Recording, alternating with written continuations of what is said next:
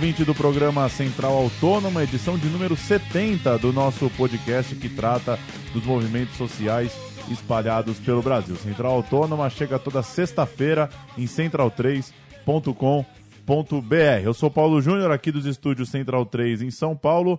Tenho a companhia de Gabriel Brito, tudo bem? Tudo bem, Paulo. É, mais um programa, mais uma marca importante para a gente, 70 programas, rumo ao 100. E agora fazendo, a gente está acostumado a fazer entrevistas mais com as pautas quentes do dia a dia, né, dos movimentos, de algumas questões mais imediatas. Hoje vamos tentar fazer uma, um, dar, dar um olhar mais geral para esse ano político tão movimentado e acidentado que o país está passando, né? Pois é, um papo mais amplo sobre o momento político brasileiro. Nosso entrevistado de hoje é o Marcelo Castanheda, sociólogo que nos atende lá do Rio de Janeiro. Tudo bem, Marcelo? Tudo bem, Paulo, tudo bem, Gabriel. É, é, estamos aí. Para a gente começar, Marcelo, queria que você é, fizesse uma, uma introdução, qual é a sua avaliação do atual momento político brasileiro, com a presidência enfraquecida, com uma articulação é, política acontecendo com o PMDB, é, e essas manifestações, o momento aquecido dessa discussão em vários setores da sociedade, qual é a sua visão geral sobre o momento que a gente está vivendo?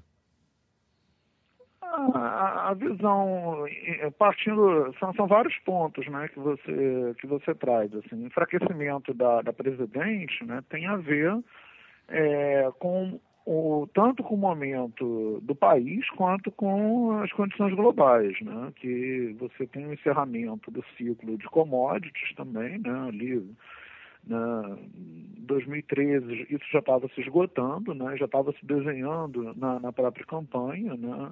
e você tem um governo enfraquecido por conta dessas condições e também pelo arco da governabilidade que ele ensejou, é, pelo menos desde o governo Lula, né? com aproximação cada vez maior com o PMDB, né? uma opção por estar próximo a esse partido, né, que está sempre no poder, né, desde da de, desde não, né, no período de redemocratização, que eu acho que a gente ainda não saiu dele, né, então a gente está constituindo ainda uma democracia né, nesses últimos 30 anos, né, e, e enfim esse enfraquecimento tem a ver tanto com essas condições globais quanto com essa perspectiva de proximidade com o PMDB, que ganha cada vez mais poder, né, que tem hoje o papel protagonista, a meu ver, dentro do governo, né, quem dá as cartas no governo, e você tem um, um enfraquecimento da figura da presidente, né, que tem uma popularidade muito baixa, né, que está sendo contestada, né, com uma indignação que é justa pela crise, pela, pela, pela crise não, né, pelas crises que, que assolam o país, né, que não é só econômica, né, tem a crise política, tem uma crise ambiental que a gente não se lembra, uma crise metropolitana. Então há, há, um questionamento, é, uma indignação que é justa né, e que vem sendo capitaneada aí por segmentos que podem ser identificados mais ao espectro da direita no, no cenário político. Né? E some-se a isso né, um, uma proximidade dos movimentos mais institucionalizados é, do, é, do Partido dos Trabalhadores, né, que, que, que, fazem um contraponto aí, dando um apoio né, à, à figura, ao governo, né, um apoio crítico né, ao governo Dilma. Né. Então, acho que o cenário, de um modo geral, é esse. Né, tem o PMDB com um protagonismo muito grande, inclusive acho que semana que vem vai à TV né, para pedir a verdade, né, a verdade sobre a crise, né, meio que emparedando de vez o, a presidente Dilma, né, que é, colhe os frutos da escolha né, que o partido dela fez para se manter no poder. Né. Então a avaliação que eu faço de um modo geral é essa. Certo. Bom, já que você acabou de mencionar setores governistas e seu apoio crítico ao governo, é, diante desse momento todo, desse contexto que você acabou de descrever, como é que você enxerga o próprio lulismo nesse quadro? Olha, o lulismo apresenta sua agonia, né? Porque ele teve seu, sua época áurea no final do segundo mandato do governo Lula, onde ele elegeria qualquer pessoa, né? Acabou elegendo a Dilma. Né? E você nota isso no, no, grito do Lula hoje, né? na necessidade que ele tem de voar, né? como ele falou recentemente, né? de começar a circular pelo país praticamente antecipar a campanha dele para 2018, tendo em vista uh, que ele não sabe também qual, qual vão ser os desdobramentos dessa Operação Lava Jato, que só aumenta né, a cada hora né, o nível de comprometimento das pessoas mais próximas a ele, né, que fácil vai chegar a ele. Então, acho que é uma estratégia de defesa, de tentativa de, de, de garantir né, o, o que lhe resta ainda de popularidade, que não é pouca. Né? Então, se você for considerar que o Lula está afastado do poder desde 2010 e se manteve relativamente calado, fora na última campanha eleitoral, é, você tem aí ele em torno, nas pesquisas, em torno de 30% do, dos votos. Né? Então você não tem uma popularidade tão baixa. É um elemento que mobiliza muito. Mas eu acho que o lulismo está um pouco descolado né, do, do, que é o governo Dilma também. Né? Então, ao mesmo tempo, Lula assume um papel de articulador político, né, principalmente com o PMDB, e, é, de outro lado, faz uma espécie de crítica. Então, é como se ele estivesse ocupando os dois espaços ao mesmo tempo, numa onipotência, né, que, que, eu não consigo enxergar como ele vai sustentar isso ao longo desse mandato, tendo visto que o presidente está no segundo mandato há oito meses. Né? E, Marcelo, como que você viu as manifestações de rua nesse mês de agosto, tanto aquelas mais à esquerda, quanto essas à direita, essas de setores mais conservadores também da população? Olha, é como eu tinha falado, é, é uma pena que uma indignação justa esteja sendo nesse momento capitaneada por segmentos mais conservadores e à direita, né? Então, em São Paulo, que é o termômetro, talvez uh, atualmente, sem, sem querer desprezar as outras partes do Brasil, né? Mas eu acho que no dia 16 de agosto, né, foi uma manifestação foram várias manifestações né, fortes. Né? Em São Paulo teve um número é, muito grande de pessoas na rua, né? e até teve uma pesquisa do Pablo Hortelado, professor da USP, com Esther Solano, que é da Unifesp, né? que mostrou que que a, apesar do nível de renda ser extremamente elevado, né, a, o perfil da manifestação não era um perfil que vigorava, que pleiteava o Estado mínimo, ou pelo contrário, né, defendia educação pública, saúde pública. Isso mostra que existe uma indignação que é justa, que nesse momento realmente está sendo capitaneada e que é, fica parecendo que são fragmentos, né, essa coisa da volta do regime militar, volta da ditadura, aparece como fragmentos que tentam é, refletir o todo. Na verdade, são é, em torno, vamos dizer, um número alto, 25% querendo a volta da ditadura militar, mas não é o hegemônico da manifestação. Né? Então a gente tem que tomar cuidado isso do lado é, do dia 16 de agosto. Né? Depois teve uma outra manifestação no dia 20, né, que mostrou que realmente é, não vai haver golpe, não vai haver impeachment, porque a Dilma hoje tem uma uma base de sustentação em alguns movimentos, né? Assim, e, e, isso dá a ela uma, uma diferença em relação ao que a gente tinha, por exemplo, com o Collor em 92. Né? Então, acho que esse papo é, de vai ter golpe, vai ter impeachment, acho que isso se enfraqueceu muito, principalmente depois do dia 20, né? que teve uma manifestação. É, é, bem, bem, bem menor em São Paulo né, do que o dia 16, mas ainda assim forte, né, de apoio. Né? Então você tem esse, esses dois segmentos. Hoje eu não sei como vão se desdobrar isso daqui para frente, né, mas é, eu acho que fica afastada essa hipótese. Né? Eu, o que eu, que eu venho observando é que está tendo um sangramento muito grande da, da Dilma, né? Eu acho que ela chega muito enfraquecida no final do mandato e isso vai acabar prejudicando também quem vier no sentido de concorrer em 2018, né? Já que é esse o cenário, né? A gente vai, vai olhando para ver como ele vai se adequando, né? E no momento se mantém essa, essa polarização que eu acho sórdida, né? Entre PT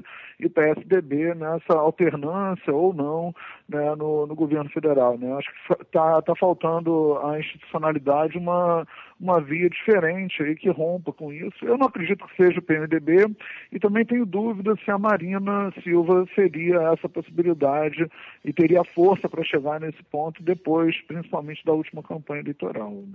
Certo. E bom, ainda falando sobre esse dia 20, né, que foi uma manifestação até de principalmente em São Paulo, mas de amplitude nacional, convocada em outros estados e capitais também, e protagonizado primordialmente pelo MTST, mas também acabou contando com a adesão de setores governistas e tudo mais.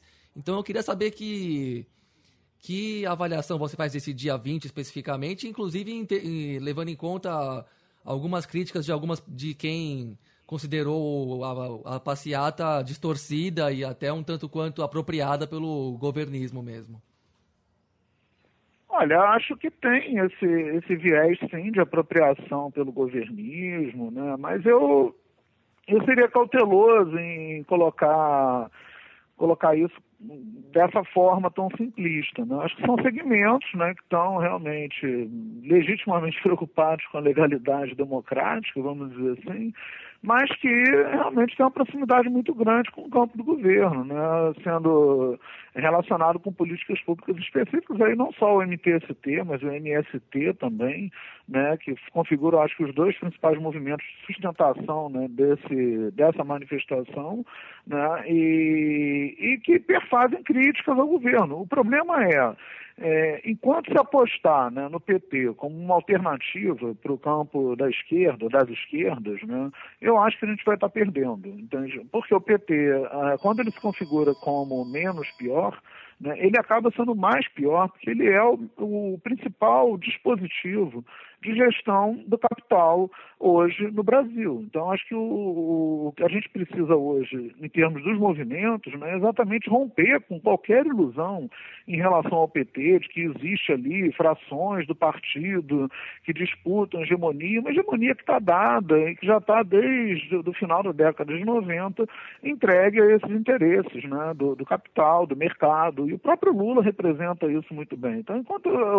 as pessoas é, da sociedade civil, dos movimentos, tiver essa ilusão em relação ao PT como menos pior, eu acho que a gente não vai conseguir avançar. Então, eu, o que eu defendo é uma ruptura total com o PT né, e o fortalecimento do âmbito da sociedade civil, dos movimentos, de forma que a gente tenha a possibilidade de influenciar qualquer governo. Né? E aí, nesse sentido, eu não acho que movimentos como o MTST, ainda que tenha sua relevância, sua importância na, na configuração dos espaços por moradia, que é uma luta importante, ou o MST, que tem um histórico de lutas né, importantes, mas, por exemplo, o Stedley falou com, se a Marina ganhasse ia ter ocupação de terra todo dia. Bom, a Dilma está fazendo exatamente o que a Marina falou que teria que ser feito, um ajuste, né? E o Stedley não está ocupando fazenda e terra todo dia. E a Cátia Abreu está no Ministério da Agricultura.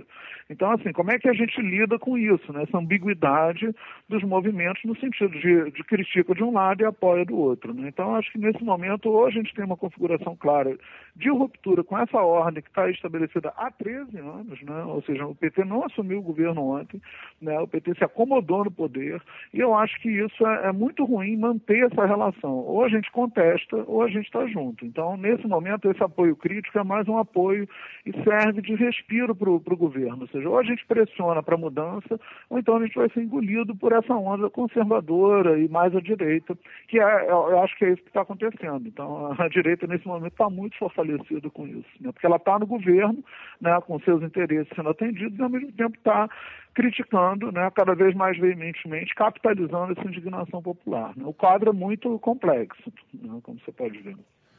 E, Marcelo, voltando dois anos atrás, 2013, principalmente em junho, quando as manifestações é, se tornaram maiores, mais intensas, como que você relaciona aquele momento com o que a gente está vivendo hoje? De certa forma, é, você acha que aqueles movimentos de esquerda é, perderam ou, ou estão perdendo alguma chance de reorganização? É, como que você vê essa, esses dois anos daquilo e, e, como ele ainda repercute hoje? Olha, junho é, foi um acontecimento, um evento que pegou todo mundo de surpresa né, para começo de conversa. Né? Ninguém previa que aquilo ali pudesse acontecer no Brasil. Né? Então, esse é um primeiro ponto. Né? O segundo, então, isso significa que as estruturas institucionais que a gente identifica como esquerda, como os partidos, os próprios movimentos mais tradicionais, institucionalizados, não esperavam aquilo. Né? Ele foi um levante né, com características multitudinárias né, e pegou todo mundo de surpresa. Né? Aqueles dez dias marcaram o Brasil e, ao mesmo tempo, não mudaram o Brasil que a gente não teve a capacidade aqui de articulação no sentido de estabelecer é, um, uma frente constituinte, no sentido de constituir formas alternativas né, de, de, proposições de governo. Né? Então a gente teve o levante, né? aquilo abalou realmente naquele momento as estruturas, e depois a gente foi e abriu uma brecha, uma brecha democrática, que naquele momento, para mim, foi realmente a morte do PT, entendeu? Onde ele optou pela repressão, né, pela criminalização e, e realmente isso, para mim, marcou qualquer, o fim de qualquer esperança em relação ao Partido dos Trabalhadores. Né? Então, naquele momento, a opção foi de fechar essa brecha e de fazer com que o sistema político rodasse de novo em torno do próprio rabo. Né? Então, colocando de uma forma bem simples para quem está ouvindo, né, o que aconteceu na... depois de junho foi um fechamento progressivo dessa brecha, que teve aí momentos é, altos, como a Copa das Copas, né, que foi realmente o fechamento com o cunho nacionalista, e depois as eleições que achatou de vez qualquer possibilidade de alternativa que viesse das ruas, juntando isso com todo o processo de criminalização que ocorreu, comandado pelo ministro da Justiça, o Cardoso. Né? Então, nesse, nesse ponto, acho que junho abriu uma brecha que não sei em que momento a gente vai conseguir reabrir isso de novo. Porque o, do lado dos movimentos, das articulações, né, há, um esgarçamento né, e também uma certa.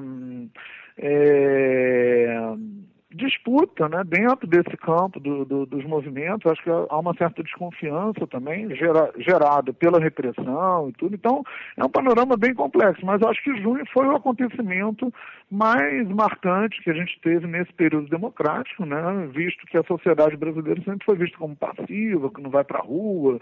E realmente, a gente, é, antes de junho, se botasse 500 pessoas na rua, era uma conquista. Né? Hoje, você olha 500 pessoas e acha que é pouco. Né? E, a gente voltou num nível de mobilização que eu acho que é anterior a junho de 2013. Né? Então a gente não conseguiu realmente se organizar também, por outro lado, junto com esse âmbito mais repressivo que realmente achatou qualquer possibilidade da brecha. Então o cenário não é nada animador, né? é meio que um deserto, né? um deserto onde as alternativas são várias né? e a gente não tem, nem um, não é um labirinto nem um beco sem saída, mas é um campo é, onde a gente vai ter que semear isso de novo para colher um pouco mais à frente. Né? É, certo, legal, Marcelo. E bom, para a gente completar aqui a entrevista, é, diante dessa, desse vazio político todo que, a gente, que você tão, tanto falou, tão bem descreveu aqui, e dessa recessão econômica também que está forte, né? o desemprego é o maior índice dos últimos cinco anos, que volta a aumentar a tensão social. Como é que você imagina o, o caminho do governo Dilma nesses próximos meses e anos aí, dado que ela está apenas no primeiro ano de mandato, né? apesar de toda a tribulação do da, que a gente está conferindo agora? Como é que você imagina esses próximos todo, a tônica do mandato?